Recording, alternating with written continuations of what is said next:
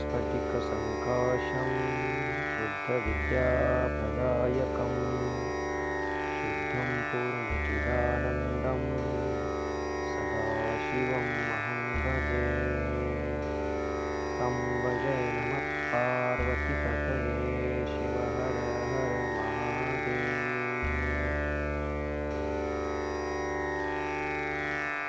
जय शिवा श्रोते मंडळी शिवमहापुराण क्रमशः भाग तीन आज आपण पाहणार आहोत. रुद्रसंहितेमधील सतीखंड. यात दक्ष प्रजापतीच्या यज्ञप्रसंगाचं वर्णन आपण ऐकत आहात. ऐकूया. सती आणि भगवान शिवशंकराच्या संवादातील काही प्रसंग. कालच्या भागात आज आपण पाहिलं दक्षाच्या यज्ञप्रसंगासाठी न बोलावताही जावे का? अशा प्रकारे सती महादेवांना प्रश्न विचारत होती. सतीचे बोलणे ऐकून महादेव म्हणाले तुझे पिता दक्ष माझा द्वेष करतात. जो कोणी एखाद्याकडे बोलावल्याशिवाय जातो तो तिरस्कृत होतो. अशा वेळी त्याला मरणादी दुःखसुद्धा प्राप्त होते. स्वजनांच्या दुर्वचनाने अंतःकरण जेवढे व्यथित होते तेवढे शत्रूच्या बाणांनीही होत नाही. असे म्हणतात की एखादे वेळी तलवारीचे घाव भरून निघतील पण शब्दांचे घाव भरून निघणार नाहीत. कदाचित तशाच प्रकारे भगवान शिवशंकर सतीला उपदेश करत आहे. पण हे शंकरांचे बोलणे सतीला आवडले नाही. ती रागावून म्हणाली तुम्ही यज्ञाला गेला असता तर यज्ञ सफल झाला असता पण माझ्या दुष्ट कर्मापित्याने तुम्हाला निमंत्रण दिले नाही. म्हणून मी त्या दुरात्म्याच्या मनातील भाव जाणण्यासाठी त्या यज्ञ समारंभाला जाणारच. तुम्ही मला तेथे जाण्याची आज्ञा द्या. शंकर म्हणाले तुला जायचेच आहे तर तू जा. नंदीला सजवून त्यावरून तू तेथे जा. आपले सर्व दागिने धारण करून तू जा. त्याप्रमाणे सर्व आभूषण धारण करून सती दक्ष यज्ञासाठी निघाली. आठ हजार शिवगण तिच्याबरोबर निघाले. त्यावेळी दक्ष यज्ञ महोत्सव सुरू झाला होता. सती अखेरीस यज्ञस्थानी पोहोचली. ती आपल्या यज्ञद्वारी नंदीवरून उतरली. फक्त नंदीला बरोबर घेऊन ती यज्ञभूमीकडे जाऊ लागली. तिला आलेली पाहून तिच्या आईने व बहिणींनी तिचे स्वागत केले. पण दक्षाने मात्र तिचे स्वागत केले नाही. सतीने अत्यंत आश्चर्याने आपल्या आईवडिलांना प्रणाम केला. सतीने यज्ञात विष्णू आदी देवतांचे भाग वेगवेगळे ठेवलेले पाहिले पण शंकराचा भाग तिला कोठे दिसला नाही. त्यामुळे तिला खूप राग आला. आपला हा फार मोठा अपमान झालेला पाहून ती रागाने दक्षाला म्हणाली ज्यांच्या कृपेने हे सर्व चराचर जगत पवित्र होते. त्या शंकराला तुम्ही का नाही बोलाविले? यज्ञ करता शंकराशिवाय यज्ञ कसा होऊ शकेल? हे पिता तू अधम आणि बुद्धिभ्रष्ट झाला आहेस. विष्णू आणि ब्रह्मदेव शंकराशिवाय येथे कसे आले? असे म्हणून तिने विष्णू ब्रह्मदेव व इंद्र यांचा समाचार घेतला. देवगणांचाही सतीने समाचार घेतला. असे सर्वांना रागारागाने बोलल्यावर सती दुःखी झाली व रागात ती तशीच तेथे उभी राहिली. तिचे बोलणे ऐकून सर्वजण भयभीत झाले व गप्प बसले. आपल्या मुलीचे हे बोलणे ऐकून अखेरीस दक्ष रागाने तिला म्हणाला तू हे काय बोलत आहेस? तुझे येथे थांबण्याचे काही कारण नाही. तू येथे कशाला आलीस? तू पाहिजे तर थांब नाहीतर चालू लाग. सर्व बुद्धिवानांना तुझे पती शंकर हे अकुलीन भूतपिशाच्यांचे अधिपती असे आहेत हे माहीत आहे. म्हणून त्या कुवेशधारी शंकराला मुद्दाम मी बोलाविले नाही. देवतांच्या आणि ऋषींच्या सभेत त्याचं काय प्रयोजन आहे? मी ब्रह्मदेवाच्या सांगण्यावरून रुद्राला तुला दिली. म्हणून हे मुली तू राग सोडून शांत हो. आता यज्ञासाठी आलीच आहेस तर आपला भाग ग्रहण कर. सती त्यावर काही बोलली नाही. तिला वाटू लागले की आपण लवकर शंकराजवळ जावे. ते मला येथील वार्ता विचारतील. तर मी काय उत्तर देऊ? रागाने तिचा श्वासोश्वास वेगाने होत होता. ती म्हणाली जो शंकराची निंदा करतो किंवा निंदा ऐकतो तो नरकात जातो. म्हणून मी अग्नीत प्रवेश करून देहत्याग करीत आहे. आपल्या स्वामीची निंदा ऐकून मी जिवंत राहू शकत नाही. असे बोलून सती शंकराचे स्मरण करू लागली. दुःखाने पुन्हा ती आपल्या पित्याला म्हणाली तुझी मुलगी म्हणून मला शंकर दाक्षायिनी म्हणतात. हे नाव ऐकून मला आता दुःख होईल. म्हणून मी आता ह्या शरीराचा त्याग करून सुखी होईल. असे म्हणून सती मौन झाली. शांत होऊन ती जमिनीवर उत्तरेच्या बाजूस बसली. तिने विधीपूर्वक आचमन केले. शुद्ध वस्त्र धारण करून तिने डोळे मिटले. ती शंकराचे स्मरण करू लागली. सतीने प्राण अपान वायू सारखा घेऊन यत्नपूर्वक उदानाला नाभिचक्रापासून उचलून त्याला हृदयात स्थापित केले. नंतर तो कंठात आणून भुवयांच्या मध्ये प्राणवयू स्थापित केला. अशा प्रकारे सतीने योग धारण करून वायूनेच आपले शरीर भस्म करणे सुरू केले. त्यावेळी तिने केवळ शंकराचे स्मरण केले. शंकराचे स्मरण करीत ती योग मार्गात प्रवृत्त झाली. तिचे शरीर विकार रहित झाले. सगळ्या बाजूने अग्नी प्रज्वलित झाला. तिच्या इच्छेप्रमाणे तिचे शरीर तत्काळ भस्म झाले. ओम शांती शांती शांती. त्यावेळी पृथ्वी व आकाशात मोठा कोलाहल झाला. देव हाहाकार करू लागले. ते अद्भुत दृश्य पाहून सर्व विस्मित झाले. सतीचा हा देहत्याग पाहून सर्वजण दक्षाला दोष देऊ लागले. शिवगण हातात आयुधे ग्रहण करून मोठ्याने ओरडू लागले. त्यांच्या वाद्यांचा आणि अस्त्रांचा भीषण शब्द प्रलयासारखा वाटू लागला. काहींनी दुःखातिशयाने आपल्या शस्त्राने आपले शीर किंवा मुख नष्ट केले.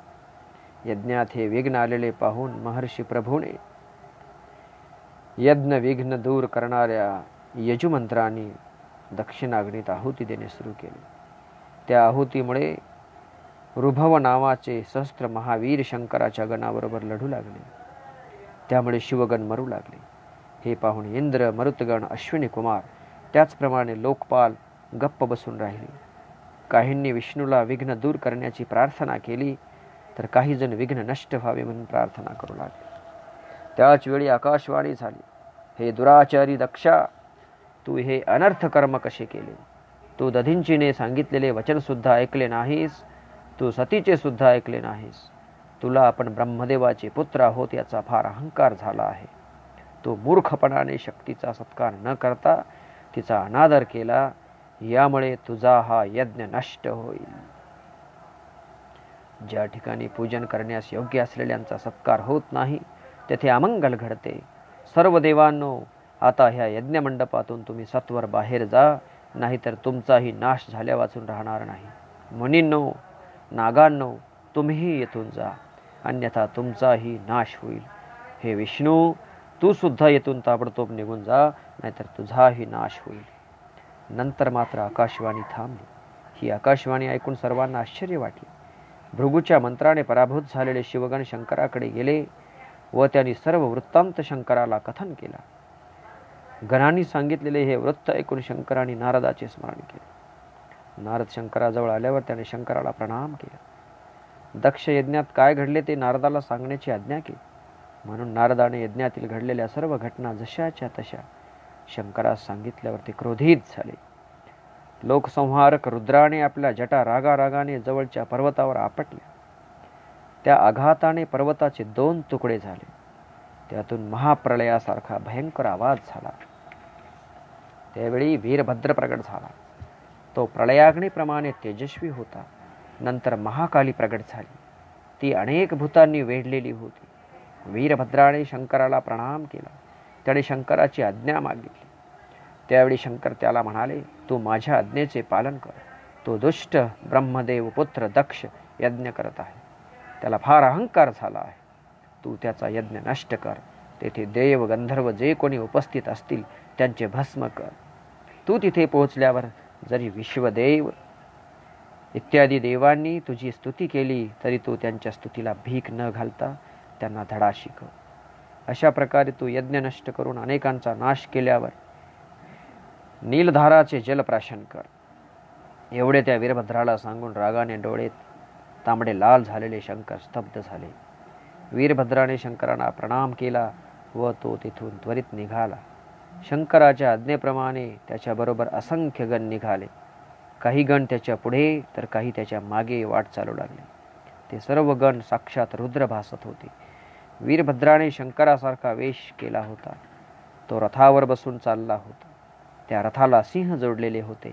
वाघ हत्तीसुद्धा त्यांच्याबरोबर जात होते. त्यांच्याबरोबर काली कात्यायनी ईशानी चामुंडा मुंडमर्दिनी भद्रकाली भद्रा त्वरिता आणि वैष्णवी ह्या नऊ दुर्गा आणि बरोबर महाकाली दक्ष संहारासाठी चालली होती. डाकिनी शंकिनी कुष्मांड परपट चटक आणि ब्रह्मराक्षस भैरव क्षेत्रपाल असे सर्वजण शंकराच्या आज्ञेने दक्षयज्ञ नष्ट करण्यासाठी वेगाने तिकडे निघाले. महाबली गणात संधगण मुख्य होता. शंकुकर्ण केशराक्षस विकृत विशाख पारित्राय वृंता वृतांतन कपालिश पिप्पल अवेशन महावेश गणपती कुंडी पर्वतक काल कातक महाकाल सन्नाह कुसुद अमोघ सुकेशी वृषभ सुमंत्रक काकपाहोद्दर मधुपिंग विरूपाक्ष तालकीतू षण्मुख असे असंख्य गण व गणपती व गणेश्वर आपापल्या अनुयायांसह वीरभद्राबरोबर जात होते. त्यावेळी भेरींचा प्रचंड नाद होत होता. जटाहार आणि मुखातील अनेक शब्दांबरोबर शिंगांचा नाद होत होता. त्यावेळी तीन उत्पाद झाले. दक्षाचा डावा डोळा त्याचे डावे बाहू व त्याची डावी मांडी कंप पाहू लागली. त्याचप्रमाणे अनेक कष्टदायक उत्पात त्याला दिसू लागले. यज्ञभूमी कंपायमान होऊ लागली. भरदुपारी नक्षत्रे दिसू लागली. दिशा काळवंडवून गेल्या. सूर्यात काळे डाग दिसू लागले. वीज व अग्निप्रमाणे तारे जमिनीवर पडू लागले. दक्षाच्या डोक्याला स्पर्शून अनेक गिधाडे उडू लागले. त्यांच्या छायेमुळे सर्व यज्ञ मंडप झाकळून गेला. आवर्त वायू अतिवेगाने वाहू लागला. रीतीवायूमुळे दक्षाचा मंडप उडू लागला. वायूमुळे सर्व दिवे थरथर कापू लागले. आता आम्ही काय करावे असे जो तो घाबरून म्हणू लागला. विष्णू सहित सर्वांची शक्ती क्षीण झाली.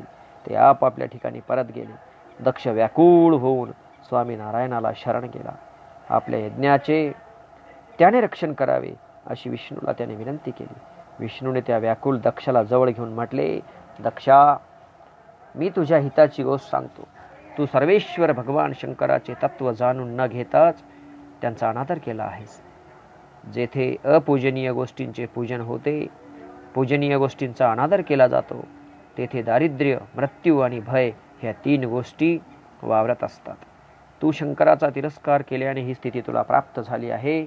तुझ्या वाईट वागण्याने आमचा प्रभाव नष्ट झाला आहे. विष्णूचे हे बोल बोलणे ऐकून दक्ष व्याकुळ झाला. तो काही वेळ गप्प उभा राहिला. त्याच वेळी रुद्राने पाठवलेला वीरभद्र व त्यांची सेना तेथे पोहोचली. त्यांच्या ओरडण्याने पृथ्वी कापू लागली. त्यांना पाहून दक्ष विष्णू समोर एखादी काठी पडावी तसा पडला. तो म्हणाला हे प्रभो मी तुमच्या बाल बलभरवश्यावर हा महायज्ञ सुरू केला होता. या कार्याची सिद्धी तुमच्याच कृपेमुळे संभव आहे. तुम्ही यज्ञाचे पालन करते आहात म्हणून तुम्ही यज्ञाचे रक्षण केले पाहिजे. विष्णू म्हणाले दक्षा धर्माचे पालन करणे हे माझे कर्तव्य आहे. म्हणून मी तुझ्या यज्ञाचे रक्षण करीन. तू आपली क्रूर बुद्धी आता सोडून दे. त्यामुळे तुझे कल्याण होईल. तुला कर्म आकर्म कळत नाही. त्यामुळे सर्व वेळी कर्म सफल होत नाही.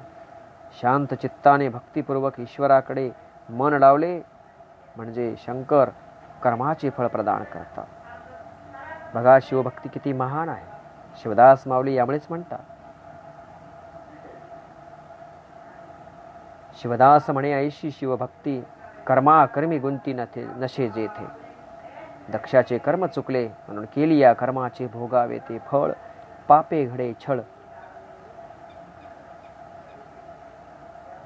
पापाने छळ आणि पुण्याने सुख. परंतु दक्ष चुकला होता आणि म्हणून त्याला शासन करण्यासाठी जणू वीरभद्र अवतार झाला होता. हा वीरभद्र येथे आमच्याच विनाशासाठी आलेला आहे. तो आम्हा सर्वांना यज्ञात भस्म केल्याशिवाय शांत होणार नाही. हे संकट टाळणे माझ्या सामर्थ्याच्या बाहेर आहे. भ्रमवश शंकराच्या सांगण्याचे उल्लंघन केल्याने मी शिवद्रोही झालो आहे असे दक्ष आकांत करून गयावया करू लागला. सुदर्शन चक्र सुद्धा आता प्रहार करण्यास समर्थ नाही. आता जरी आम्ही येथून पळालो तरी आकर्षणा शास्त्रामुळे आकर्षणास्त्रामुळे शंकर आम्हाला पुन्हा खेचून घेतील. शंकराच्या आज्ञेनेच श्री कालभैरवाने आपल्या केवळ नखांनी काशीमध्ये ब्रह्मदेवाचे पाचवे शिर कापले होते. असे म्हणून नारायण दुःखाने व्याकुळ झाले. त्याच वेळी वीरभद्र यज्ञमंडपात पोहोचला. इकडे इंद्राने नारायणाचा उपहास केला. वज्र हाती घेऊन तो देवांसह वीरभद्राशी युद्ध करण्यास तयार झाला. त्यावेळी इंद्र ऐरावतावर अग्निबोकडावर यममहिषावर यम महिषावर आणि निवृत्ती प्रेतावर वरुण मकरावर वायू मृगावर कुबेर पुष्करावर त्याचप्रमाणे अन्य देव आपापल्या वाहनावर आरूढ होऊन युद्धासाठी तयार झालेले पाहून दक्ष इंद्राजवळ गेला. तो इंद्राला म्हणाला मी हा यज्ञ तुमच्या भरोश्यावर सुरू केला आहे. यज्ञाची सिद्धी आता तुमच्यावरच अवलंबून आहे. दक्षाचे हे बोलणे ऐकून सर्व देव घाईघाईने युद्ध करण्यासाठी निघाले. शिवमायेने मोहित झालेले सर्व देव गणाबरोबर लढू लागले. ते तोमर आणि नाराज यांनी युद्ध करू लागले. त्यावेळी शंख शंख आणि भेरी वाजू लागल्या. दुधुंबी पद्म आणि डमरू वाजू लागले. त्यांचा तो घनघोर आवाज ऐकून लढणाऱ्यांना स्फुरण चढू लागले. भृगूच्या मंत्र सामर्थ्यामुळे इंद्र इत्यादी लोकपालांनी शिवगणांचा संहार सुरू केला. शिवगणांना हरताना पाहून वीरभद्राने त्यांचा पाठलाग केला. त्याने त्रिशूळाने देवांना मारणे सुरू केले. देव यज्ञ इत्यादींना त्याने घायाळ केले. तलवारीने त्याने काहीचे दोन तुकडे केले. काहींना मुदगलाचा प्रसाद दिला. अशा प्रकारे पराभूत झालेले देव एक दुसऱ्याला सोडून पडू लागले. त्यावेळी इंद्राने सुद्धा युद्धभूमीचा त्याग केला. त्याने बृहस्पतीला विचारले हे लोकपालांच्या गुरुवर्या आम्हाला विजय मिळेल असा काही उपाय सांगा. हे ऐकून बृहस्पती म्हणाले नारायणाने जे सांगितले होते तेच झाले. आता माझे सांगणे तुम्ही सावधपणे ऐका. सर्व कर्मांचे फळ देणारा ईश्वर सुद्धा कर्त्याची अपेक्षा करतो. कारण तो सुद्धा स्वतः कर्म करण्यास समर्थ नसतो. शंकराला वेदांनी सुद्धा अजून जाणून घेतलेले नाही. त्यांची कृपा झाल्यावरच स्वत्वाचे ज्ञान होऊ शकते. तरी सुद्धा हे इंद्रा कार्य अकार्याच्या निर्णयासाठी सिद्ध झालेल्या अंशाला मी तुला सांगतो की या यज्ञाचा विध्वंस थांबविण्याचा आता कोणताच उपाय नाही. त्यांचे हे बोलणे ऐकून इंद्र आणि लोकपालासह सर्वजण काळजीत पडले. त्यावेळी वीरभद्र म्हणाले तुम्ही सर्व आपल्या मूर्खपणामुळे या यज्ञास आला आहात. त्याचे फळ मी आता तुम्हाला देतो. असे म्हणून वीरभद्राने बाणांचा वर्षाव सुरू केला. त्या वर्षावापुढे टिकाव न लागल्यामुळे ते पळू लागले. लोकपालांना पळताना पाहून वीरभद्र लगेच यज्ञशाळेत आला. तेव्हा सर्व ऋषी नारायणाजवळ गेले. त्याने दक्ष यज्ञाच्या रक्षणाची त्यांना विनंती केली. म्हणून विष्णूने त्यांच्याशी युद्ध करण्याचा विचार केला. ते देवतांसहित यज्ञशाळेतून बाहेर आले. वीरभद्राने युद्ध करण्याच्या इच्छेने येणाऱ्या विष्णूला पाहिले. तो विष्णूला म्हणाला तुम्ही शंकराच्या शपथेचे उल्लंघन केले आहेत. सतीने जे काही केले ते तुम्ही पाहिले नाही का? दधींचीचे कथन तुम्ही ऐकले नाही काय? आपण सुद्धा दक्षाच्या यज्ञात कुस्सित दान घेण्यास आला आहात काय? मी तुझ्या हृदयात त्रिशूळ भोसकून तुला ठार करीन.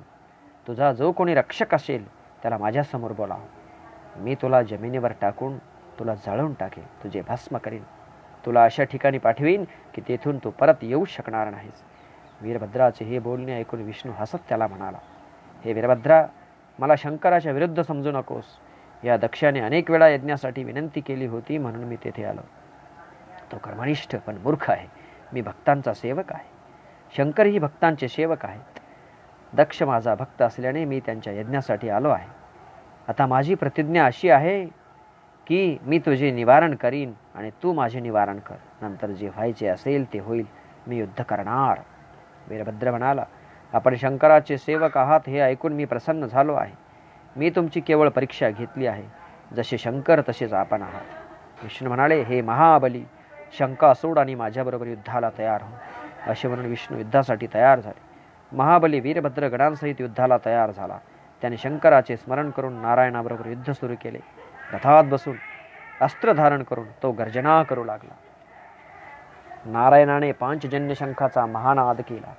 जे युद्धभूमीवरून पळून गेले होते ते तो शंखनाद ऐकून पुन्हा परत आले. युद्ध सुरू झाले. नंदी बरोबर इंद्र लढू लागला. अनला बरोबर वैष्णव लढू लागला. कुष्मांडपती बरोबर कुबेर लढू लागला. इंद्राने नंदीवर वज्राने प्रहार केला. नंदीने आपल्या त्रिशूळाने इंद्राच्या छातीवर प्रहार केला. अग्नीने वैष्णवाला अशाच प्रकारे शक्तीने मारण्याचा प्रयत्न केला. वैष्णवाने आपल्या शंभरधारी त्रिशूळाने अग्नीवर प्रहार केला. यमाने महालोकाबरोबर युद्ध सुरू केले. वरुणाबरोबर वीरमुंड लढू लागला. भृंगीवर वायूने आपल्या परमास्त्राचा प्रयोग केला. नारायण आपल्या चक्राच्या साह्याने लढू लागले. वेगाने अंगावर येणारे चक्र पाहून क्षेत्रपालाने ते गिळण्याचा प्रयत्न केला. ते पाहून नारायणाने त्याचे तोंड पकडून त्याच्या तोंडातून चक्र बाहेर काढले. नंतर रागाने विष्णू लढू लागले. वीरभद्राबरोबर त्यांचे युद्ध सुरू झाले. त्यावेळी नारायणाने अनेक अस्त्रांचे प्रहार वीरभद्रावर केले. त्याने सुद्धा आपल्या त्रिशूळाने नारायणाबरोबर भयंकर युद्ध सुरू केले. त्रिशूळाच्या त्या आघाताने घायाळ झालेले नारायण मूर्छित होऊन जमिनीवर पडले. थोड्या वेळाने ते पुन्हा उठले. चक्र धारण करून त्याने वीरभद्राला मारण्याच्या इराद्याने चक्र फेकले. पण ते चक्र वीरभद्राने स्तंभित केले. नंतर शारंग धनुष्य हाती घेऊन विष्णूने त्याला बाण लावले. त्यावेळी सोडलेल्या तीन बाणांना वीरभद्राने तीन प्रकाराने कापून काढले.